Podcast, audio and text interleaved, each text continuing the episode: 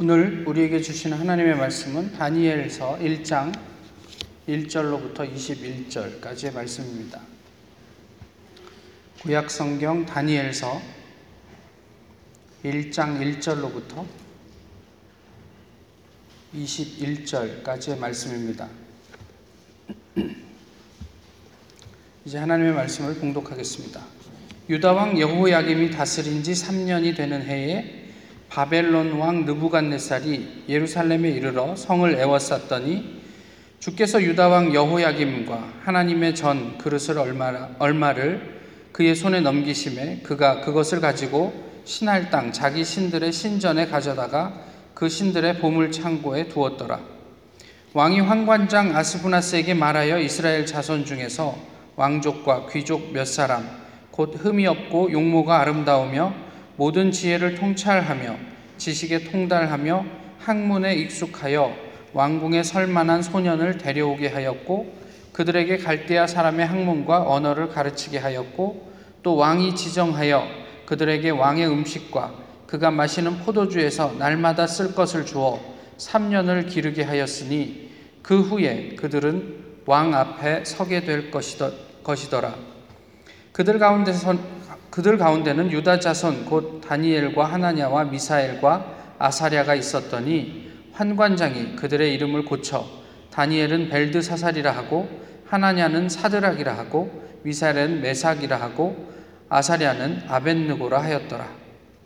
다니엘은 뜻을 정하여 왕의 음식과 그가 마시는 포도주로 자기를 더럽히지 아니하리라 하고 자기를 더럽히지 아니하도록 환관장에게 구하니 하나님이 다니엘로 하여금 환관장에게 은혜와 긍휼을 얻게 하신지라. 환관장이 다니엘에게 이르되 내가 내 주 왕을 두려워하노라.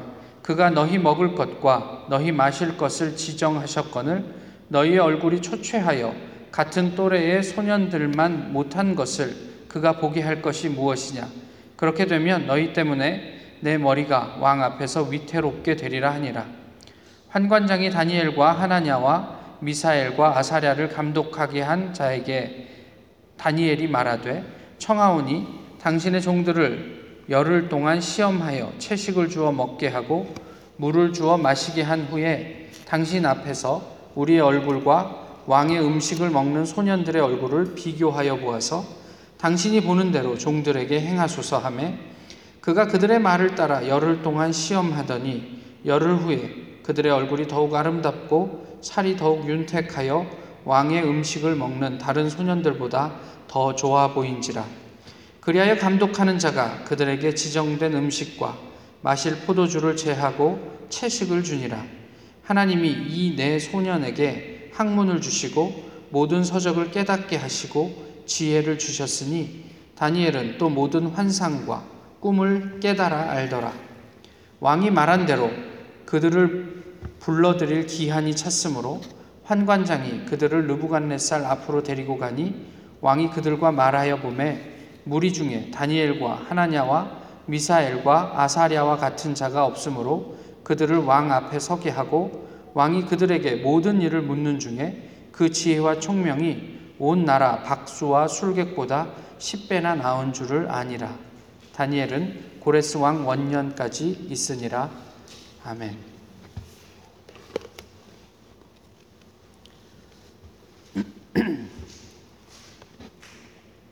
어, 한 주간 한국 잘 다녀왔습니다. 오늘 아침 10시에 어, 샴페인 터미널에 도착을 했는데요.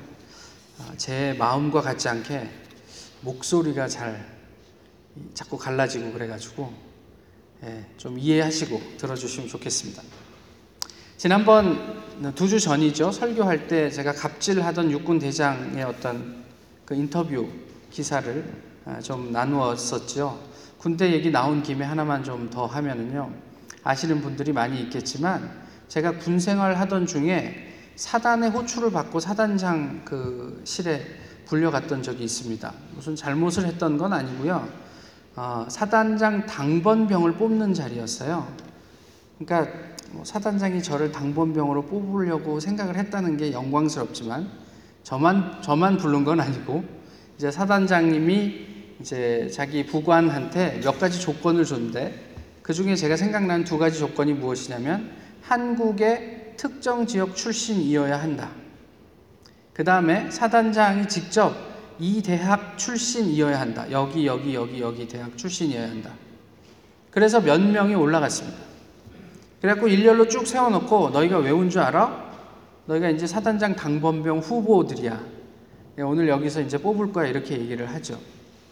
근데 그 뭐 사단장이 내건 조건 외에 예, 용모가 출중해야 하지는 않- 할 필요는 없지만 다른 사람에게 혐오감을 주면 안 된다며 몸에 문신이 있는지 그 다음에 이빨에 치열은 혐오감을 주지 않을 만큼 고른지 뭐 이런 여러 가지 것들을 이렇게 팔을 걷어보라 그러고 뭐 이렇게 이렇게 확인을 하더라고요. 그리고 나서 어, 혹시 여기에 있고 싶지 않은 사람 그래서 제가 저는 있고 싶지 않습니다. 그랬더니 뭐 이제 좀 당황스러워하면서 이런저런 이야기를 나누었던 기억이 있습니다. 투스타가 계급이 낮은 건 아니지만 사실 제국의 왕보다야 뭐 하기- 더 하겠습니까? 그 사단장에 일개 병사 당번병 하나 뽑는데도 이렇게 여러 절차가 있고 제약이 있더라고요. 제국의 신하를 뽑습니다. 그것도 왕 최측근 고위 관료를 뽑기 위한 그 절차가 어떠했는지 이제 오늘 본문을 통해서 저희가 좀 보게 되는 거죠. 기원전 605년 경에 그 느부갓네살에 의해서 예루살렘이 포위를 당했고요. 그래서 이제 어려움에 처했습니다. 그리고 그때 당시 임금이었던 여호야김 왕을 느부갓네살이 포로로 바벨론으로 끌고 갑니다. 갈그미스라는 전투가 그 예레미야에 언급이 되어 있는데요. 그것은 당시에 세계를 제패하고 있었던 아수르가 쇠퇴하고 있었거든요. 근데 이제 힘이 약해지는데 바벨론하고 전쟁을 해야 되니까 혼자선 못하겠고 그래서 애굽을 끌어들여서 아수르 애굽 연합군과 바벨론군이 갈그미스 전투에서 붙습니다. 근데 여기에서 느부갓네살이 바벨론군이 이 연합군을 물리치게 되죠. 그러면서 바벨론이 느부갓네살이 이제 새로운 고대 근동 지방에 이제 맹주로 자리하게 되는 일이 있었습니다. 그런데 이스라엘은 뭐가 문제였냐면 그 아수르를 돕는 애굽을 의지했어요. 그래서 바벨론이 이제 신흥 어떤 세력으로 이렇게 부상하고 있을 때 애굽이 배후에 있으니까 이 바벨론에게 별로 이렇게 협조적이거나 호의적이지 않았던 거죠. 그게 이제 문제가 돼서 오늘 본문 처음에 나온 대로 느부갓네살 왕이 이제 여호야김을 치러 왔던 것입니다. 느부갓네살은 예루살렘을 치고 말씀드렸던 것처럼 여호야김을 바벨론으로 끌고 가는데 그때 같이 끌려갔던 사람 중에 오늘 본문에 등장하는 주인공들 다니엘과 세 친구들이 있었던 거죠. 근데 예루살렘에서 바벨론까지의 거리가 뭐 직선 거리로만 뭐 800 몇십 킬로인데요. 실제로 그, 그 경로를 따라가면 한 1,500여 킬로가 된다고 그래요. 그럼 군대에서 군인들이 하루에 아, 급박할 때 에, 행군하는 그 보통 이제 계산하는 거리가 40km거든요. 그렇게 강행군을 했을 때 30, 한 8일 정도가 걸리는 거리입니다. 그런데 포로를 끌고 가는 이동이었기 때문에 그것보다 시간이 훨씬 많이 걸렸을 거라고 생각을 하면 적어도 한 두 달 이상 걸리는 여정이 아니었을까 싶은 거죠. 근데 오늘 본문에서 느부갓네살 왕이 자기의 최측근으로 삼기 원해서 조건을 내걸었던 사람들이 어떤 조건이냐면 왕족 내지는 귀족이어야 합니다. 그러면 다니엘과 다니엘의 세 친구는 왕족 내지는 귀족으로 살다가 어느 날 느부갓네살의 침략으로 인해서 여호야김 왕과 더불어 바벨론으로 노예 신분으로 끌려가게 되었어요. 그러니까 소위 하루아침에 몰락한 왕족과 귀족이 되었던 거죠. 그때 당시에 끌려갔을 때가 뭐 그게 무슨 뭐, 어, 나이가 많았거나 그런 게 아니었어요. 그냥 그렇게 부모님 덕분에 편하게 좋은 교육 받으면서 똘똘하다는 소리 들으면서 자라던 이 다니엘과 세 친구가 하루아침에 노예 신분이 돼서 바벨론으로 끌려가게 되었다는 거죠. 나중에 뒤쪽에서 그 다니엘이 환상을 보는데 어디에서 환상을 보냐면 을레강변에서 환상을 봅니다. 그런데 이 을레강이라는 것은 자연적인 강이 아니라 농사를 짓기 위해서 인위적으로 만들어 놓은 수로라고 그래요. 그렇게 미루어 짐작건데 아마 처음에는 다니엘과 세 친구들이 끌려가서 농사를 짓는 농로로 일하지 않았을까 이렇게 이제 이야기를 합니다. 그렇게 시간이 흐르던 중 이제 오늘 본문에 나와 있는 대로 왕궁에 다시 복귀하게 되죠. 흠이 없고 용모가 아름답고 모든 지혜를 통찰하며 지식에 통달하고 학문에 익숙한 사람이어야 한답니다. 그러니까 공부를 아주 잘하고 게다가 그, 그 외모도 출중해야 한대요. 어제 그 오후에 LA 공항에 내렸는데 뭐 사진을 찍으려고 그, 그 인산인해예요. 그래서 뭔가 싶어가지고 근데 연예인이 왔나 봐요. 그러니까 뭐 저는 별 관심이 없으니까 이제 계속 가는데 계속 저를 따라서 사진을 찍는 것 같은 그런 느낌? 그런 그런 하여간에 나중에 이제 그 누가 검색해 보니까 방탄소년단이 왔었대요. 같은 비행기를 타고 왔었는데 그것도 모르고 제가 그냥 계속 자기만 했습니다. 근데 어쨌든 그 정도는 돼야 되는 거예요, 외모가. 사람들의 그 정도의 인기는 누릴 수 있어야 하는 거죠. 근데 이들에게 갈대아 사람의 학문과 언어를 가르치겠다는 거죠. 그러니까 다니엘과 세 친구는 기본적으로 외모가 출중하고 학업에 통달한 사람들이에요. 공부는 좀 할 수 있는 애, 사람들이었던 거죠. 그런데 그들이 배웠던 것은 이스라엘에서 이스라엘에서 배웠던 유대 교육이었고 이제 갈대아 사람들의 학문과 언어를 가르쳐야겠다. 근데 당시 갈대아 사람이라고 하면 뭐 점성술 뭐 이런 것들을 의미하는 거예요. 그래서 다니엘과 세 친구에게 3년 동안 그런 언어와 점성술과 관련된 여러 가지 그런 학문들을 가르치게 되었던 거죠.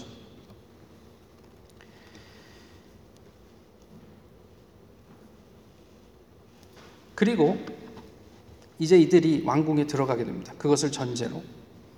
근데 자기 눈앞에 산의 진미가 펼쳐져 있는 거예요. 이전에 익숙하게 누리던 것이었는데 한동안 완전히 다 잊고 지내다가 다시 그 눈앞에 산의 진미가 펼쳐져 있는 거예요. 그것을 보면서 이 젊은 어, 친구들은 어떤 생각을 하였을까? 기분은 어땠을까 싶습니다. 그 왕궁에서 그들이 직면한, 직면하게 된 첫 번째 도전이 어, 오늘 설교의 제목인 창시 개명입니다.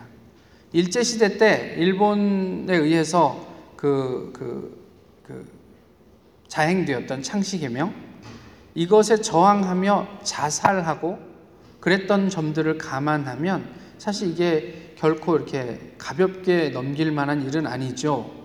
쉽게 얘기를 하면 저희가 아이들을 낳으면 뭐 신앙 안에서 크라고 무슨 주영광 또 뭐뭐 뭐 우리 그 웅비 형제는 권미듬 이런 이름을 지어주지 않습니까? 그런데 그렇게 우리 아버지 할아버지한테 받은 그 이름들을 뭐라고 바꾸냐면 뭐 주부처 뭐 주보살 뭐 이런 식으로 바꾸는 거죠.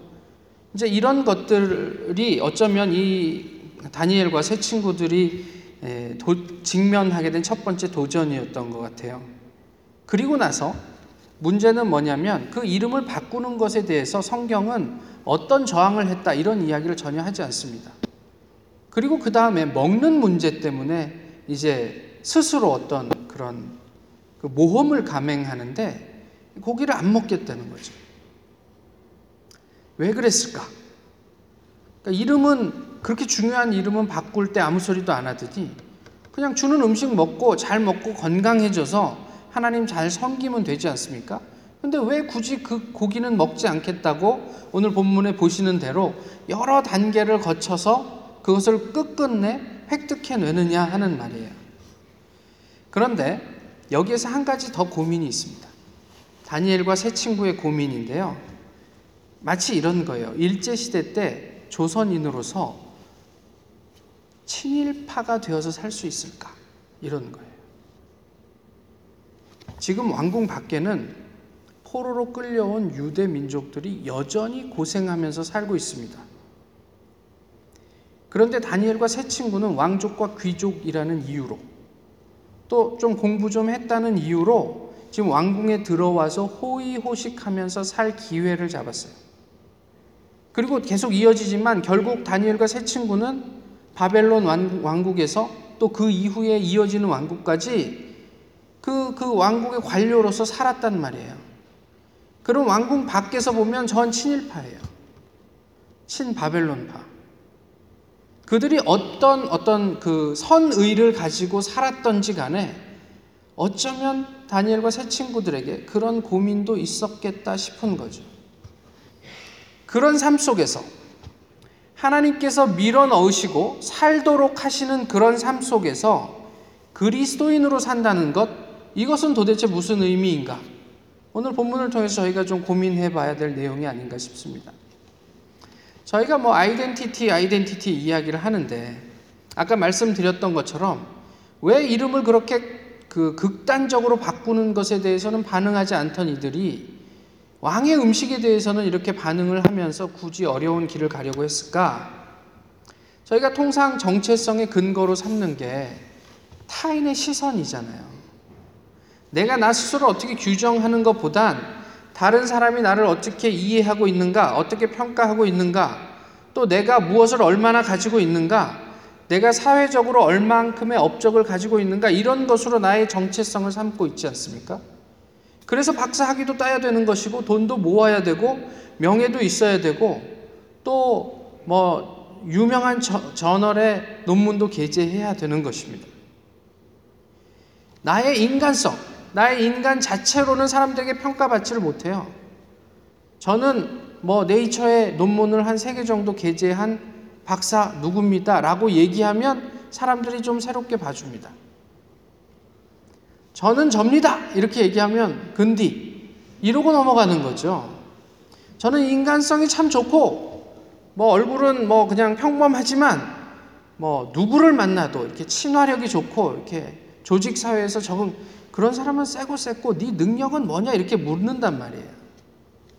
그래서 저희가 그런 것을 정체성의 근거로 삼기도 하죠. 그런데 궁금한 것은 이거예요. 내가 생각하는 그 정체성의 유효 기간이 언제냔 말이에요. 내가 가지고 있는 박사 학위가 죽은 다음에도 의미가 있습니까? 내가 가지고 있는 소유가 나의 죽음 이후에도 나에게 의미가 있는가 하는 거예요. 내가 가지고 있는 어떤 업적이 죽은 다음에 하나님 앞에서 내가 이게 가지고 있는 나의 정체성입니다 라고 내밀 수 있는가 하는 문제예요.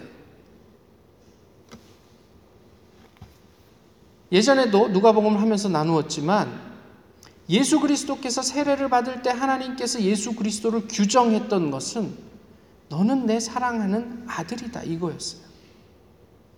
그거면 충분하지 않습니까? 하나님께 사랑을 받은 아들과 딸, 하나님의 자녀들. 그거면 충분하지 않습니까? 죽은 다음에도 너는 누구냐? 네, 저는 저는 하나님의 딸입니다. 아들입니다. 여전히 의미 있는 그 정체성, 그리스도인으로서의 그 정체성 말이에요. 다니엘과 세 친구가 직면했던 첫 번째 도전, 이름을 바꾸는 것은요, 남들이 저를 부르는 거죠. 저희가 미국에 와서 특별히 이제 저희 한국 사람들이 많이 더 그런데 미국 사람들 부르기 좋으라고 영어 이름을 하나씩 갖죠. 그러면 그 사람이 나를 뭐 좌니라 부르든 미셸이라 부르든 뭐라고 부르든 제 정체성이 달라진다고 생각하지 않습니다. 그것이 좀 극단적인 경우엔 좀 문제가 될 수 있겠지만 대개의 경우 큰 문제가 되지 않습니다. 그런데 음식은 좀 문제가 되죠. 레위기에서 나와 있는 것처럼 유대인들이 먹을 수 없는 음식이 그 속에 포함이 되어 있는 거예요. 통상 고기는 바벨론의 신전에 제사를 드리고 나온 고기들입니다. 왕의 고기가 그런 거죠. 그러니까 그 고기를 먹으면서 자기가 자기의 신앙의 정체성을 유지할 수가 없었던 거예요. 그러니까 네가 나를 어떻게 부르려면 불러라. 모세도 그랬고요. 뭐그그 요셉도 그랬습니다. 애굽식 이름으로 불렸지만 요셉은 하나님 앞에 철저한 신앙인이었던 것처럼 유대인들은 네가 나를 어떻게 부르고 싶으면 마음대로 해라. 그러나 내 안에 있는 코어는 핵심은 하나님을 향한 마음은 결코 바뀌지 않을 거야. 이런 그런 어떤 자기들만의 그런 어떤 그 삶의 방식이 있었던 거죠. 왕의 음식으로 나를 더럽히지 아니하리라. 나를 오염시키지 아니하리라 결단을 하고 그렇게 요구를 합니다. 이렇게도 생각해 볼 수 있지 않겠어요? 왕의 음식을 즐기면서 하나님을 믿을 수 있지 않겠어요?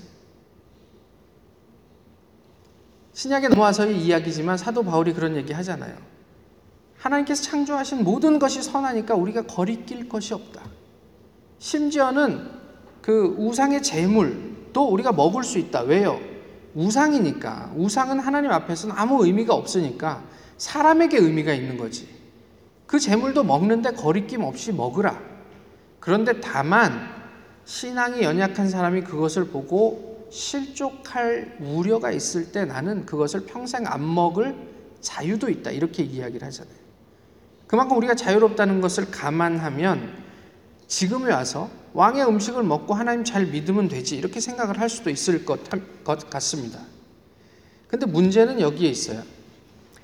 그 음식이 주는 포만, 포만감에 익숙해질 때 문제가 생기는 것 같아요. 그, 왔더니 저는 제 아내에게만 얘기를 했는데, 어, 오늘 교회에서 처음 만난 분이 비즈니스는 편안하게 타고 오셨습니까? 이렇게 묻더라고요. 소문이 다 났다고 생각을 하고 그 제가 무슨 노력을 했던 건 아닌데 탑승 게이트 앞에서 제 표를 찍으니까 갑자기 그 앞에 직원이 표를 바꿔주더라고요. 그리고 비즈니스를 타고 가라고 그래서 LA까지 편하게 왔습니다.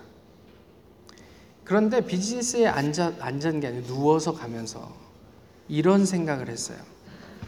제 좌석이 이코노미였을 때 탑승 게이트에 딱 들어서는 순간까지 주여 라고 생각을 하면서 거기에 걸어갔습니다. 이제 이 11시간의 시간을 이코노미에서 건강 상하지 않고 잘 갈 수 있게 주님 저 좀 잡아 주십시오. 도와주십시오. 그런데요. 비즈니스로 그 순간에 좌석이 바뀌는 그 순간에 아, 이제 비즈니스를 어떻게 즐길까? 이런 생각을 하기 시작하는 거예요. 이코노미에 앉아가든 비즈니스에 앉아가든 저는 저죠. 근데 제 내면이 이전까지는 하나님의 도움이 필요합니다라는 자기 인식에서 이제는 비즈니스에 무엇이 있을까? 어, 이 비행기는 어떻게 다를까? 그러면서 저에게 집중하는 모습들을 보게 되는 거예요. 왕의 음식을 먹냐 그렇지 않느냐의 문제가 아니고 그 왕의 음식에 익숙해졌을 때 왜 하나님은 그것을 금하셨을까? 이거 생각하지 않고 거기에 익숙해졌을 때 우리가 혹 하나님을 잊을 수 있지 않을까라는 것이 우려가 되는 거죠. 이번에 한국 진짜 한 달 같은 나흘을 지내면서요. 제가 페이스북에도 전율과 감사라는 그 그냥 표현으로 그냥 얘기를 했지만 나중에 자세하게 뭐 말씀을 나눌 기회가 있을 것입니다. 그런데 하나님께서 어, 놀랍도록 아, 그 저희의 사역에 대한 그런 그 에포메이션을 주신 것 같다는 생각이 들어서요. 그런데 하나님께서 우리를 그렇게 격려하고 어, 지지해 주면 해 줄수록 점점 더 나태해져 갈 수 있겠구나라는 생각을 하게 되었어요. 후원금이 모이면 모일수록 우리는 하나님으로부터 멀어질 수 있겠구나라는 생각을 하게 되었어요. 하나님을 한번 생각해 보시죠. 다니엘과 세 친구는 오늘 본문에서 자신들이 하나님을 어떻게 경험을 했을 거라고 생각을 하십니까? 하나님께서 세밀하게 그들의 삶의 순간순간 개입하고 계심을 어, 읽으실 수 있습니까? 오늘 본문에서 어떤 모습들이 하나님께서 다니엘과 세 친구를 인도하시는 것이라고 경험을 하시냔 말이에요. 다니엘이 채식을 요구합니다. 누구에게 요구하냐면 환관장에게 요구하죠. 환관장은 왕의 그러니까 우리나라 말로 하면 상선이에요. 그죠? 상선보다 사실 권력은 훨씬 더 센 최측근의 어떤 그 권력층입니다. 이 상선에게 다니엘이 요구합니다. 우리가 채식만 하게 해주십시오. 9절에서 이렇게 얘기합니다. 하나님께서 다니엘로 하여금 환관장에게 은혜와 긍휼을 얻게 하신지라. 그래서 환관장이 yes 했습니까? 예, 자세히 안 읽어봐서 모르세요? 아시는 분도 있잖아요. 환관장이 yes 했습니까? no 했습니까? no 했습니다. 환관장이 여기 최고 관리예요. 그 다음 그 밑에 사람들 몇 명을 나눠주면서 감독하게 한 사람이 있어요. 그 감독에게 다니엘이 다시 한번 요청을 합니다. 그러니까 위에 상관이 노했는데 밑에 사람에게 다시 요청을 해서 딜을 하죠. 열흘만 시험해보자. 열흘 동안 채식을 했더니 왕의 음식을 먹는 사람들보다 압도적으로 얼굴빛이 좋더래요. 이걸 어떻게 읽으시냔 말이에요. 열흘 정도 제가 굶으면 눈에 띄게 이렇게 수척해진 저의 모습을 보시겠습니까? 제가 열흘 동안 채식만 하면 이 세상에 누구와도 비교할 수 없을 만큼 압도적으로 얼굴에 광채가 나는 것을 목격하시겠습니까? 그 열흘이라는 의미가 뭐예요 도대체? 해도 그만 안 해도 그만인 그 시간 속에 하나님이 어떻게 개입하셨는지를 보게 되는 거죠. 그리고 이거는 이제 좀 나중 이야기지만 그 바벨론의 모든 박수와 술객보다 10배가 뛰어나게 하셨다 하나님이. 이 10배라는 숫자를 구체적으로 대입하시면 저희가 생각해 볼 수 있는 여지들이 참 많습니다. 근데 이거를 다니엘과 세 친구가 3년 동안 경험을 한 거예요. 하나님의 개입하심을. 여기서 제일 중요한 대목이 어디냐면 2절입니다. 오늘 본문에. 그건 나중에 다시 말씀을 드릴게요. 다니엘의 얼굴이 나왔으니까 이 세 친구의 얼굴들 포함해서 나왔으니까 보통 얼굴 하면 첫 번째 되게 많이 말씀하시는 게 얼꼴이에요. 얼꼴에서 이렇게 변화됐다. 그래서 우리 스피릿의 어, 상태를 얼굴을 통해서 목격할 수 있다. 이거는 상당히 의미가 있는 것 같아요. 그런데 또 이렇게 말씀하는 분도 있어요. 이 굴이라는 게 고을이라는 말에서 파생이 됐대요. 그래서 그 성령이 머무는 장소적인 개념의 얼굴이라는 거예요. 그러니까 우리가 성령이 머물면 그 얼굴을 통해서 그것이 드러나게 된다는 것이기도 한 거죠. 3년간 다니엘과 세 친구는 그들의 영과 그 영이 머무는 자리를 하루에 세 번씩 자신들이 결단한 채식을 통해서 확인하고 되뇌고 훈련했다. 이게 중요한 겁니다. 채식 자체가 중요한 게 아니라 왜 고기가 안 먹고 싶겠어요? 고기 맛을 안다면. 근데 매일 세 번 반복되는 식사 시간마다 세 번을 했든 두 번을 했든 그들은 채식을 하면서 그래 하나님이 나의 주인이지. 하나님께서 열흘 동안 우리의 얼굴을 어떻게 바꾸셨지? 말도 안 되는 상황 속에서 환관장이 우리에게 한 이야기들을 되뇌었을 거예요. 그리고 그 하나님을 경험하며 3년을 자기 스스로 서로 함께 격려하면서 훈련을 했을 거란 말이에요. 다시 아까 처음에 말씀드렸던 것으로 돌아가 보실까요? 친일파로 사실 수 있습니까? 사실 저희가 지금 후대를 살아가면서 에이 그래도 친일파로 사느니 독립군으로 살아야지. 그럼에도 불구하고 하나님께서 우리를 친일파로 부르시면 친일파 크리스천으로 사실 수 있겠느냐는 말이에요. 이게 이제 좀 그런 역사적으로 민감한 얘기가 돼서 그런데 저희가 세상의 한 복판에서 살고 있잖아요. 세상 문화와 괴리되어서 사실 수 있습니까? 이미 우리 그 문화 속에 살고 있는데 완전히 그냥 별 나라에서 온 사람처럼 사실 수 있어요? 그렇지 않잖아요. 그럼 우리의 정체가 친일파와 다를 게 뭐예요? 세상 문화 속에서 동화되어서 사는 것, 그 흐름들 인정하시잔 말이에요. 그걸 인식하시잔 말이죠. 외형적으로 보기에는 비슷한 모습일지 모르지만 그 안에서 살면서 영적인 순수함을 지켜내는 방법이 우리에겐 무엇이 있느냐는 말이에요. 너도 뭐 똑같은 삶을 살고 있잖아가 아니라 그런데도 하나님께서 역사하시는 그 경험들을 우리는 어떻게 가지고 있느냐 하는 문제예요. 개인적인 차원의 헌신과 더불어서 공동체적인 차원의 중요성을 오늘 본문이 이야기하고 있습니다. 적어도 다니엘 혼자서는 못했을지 모르겠어요. 사실 오늘 본문은 채식을 요구하는 것은 다니엘 단독 결정인 것처럼 이야기합니다. 그런데 뒤로 갈수록 갑자기 복수로 바뀌어요, 말이. 그래서 너희가 그렇게 하는 걸 보면은 내가 왕에게 큰 경을 칠까 두렵다. 이렇게 되는 거죠.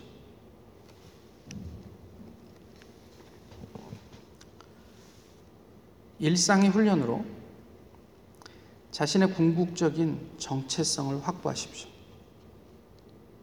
저희는 다니엘과 새 친구 그러면 사자굴에 들어가고 풀무불에 들어가서도 살아남은 신앙 영웅으로만 기억하고 있습니다만 일상의 훈련으로 우리 자신의 궁극적인 아이덴티티를 확보하십시오.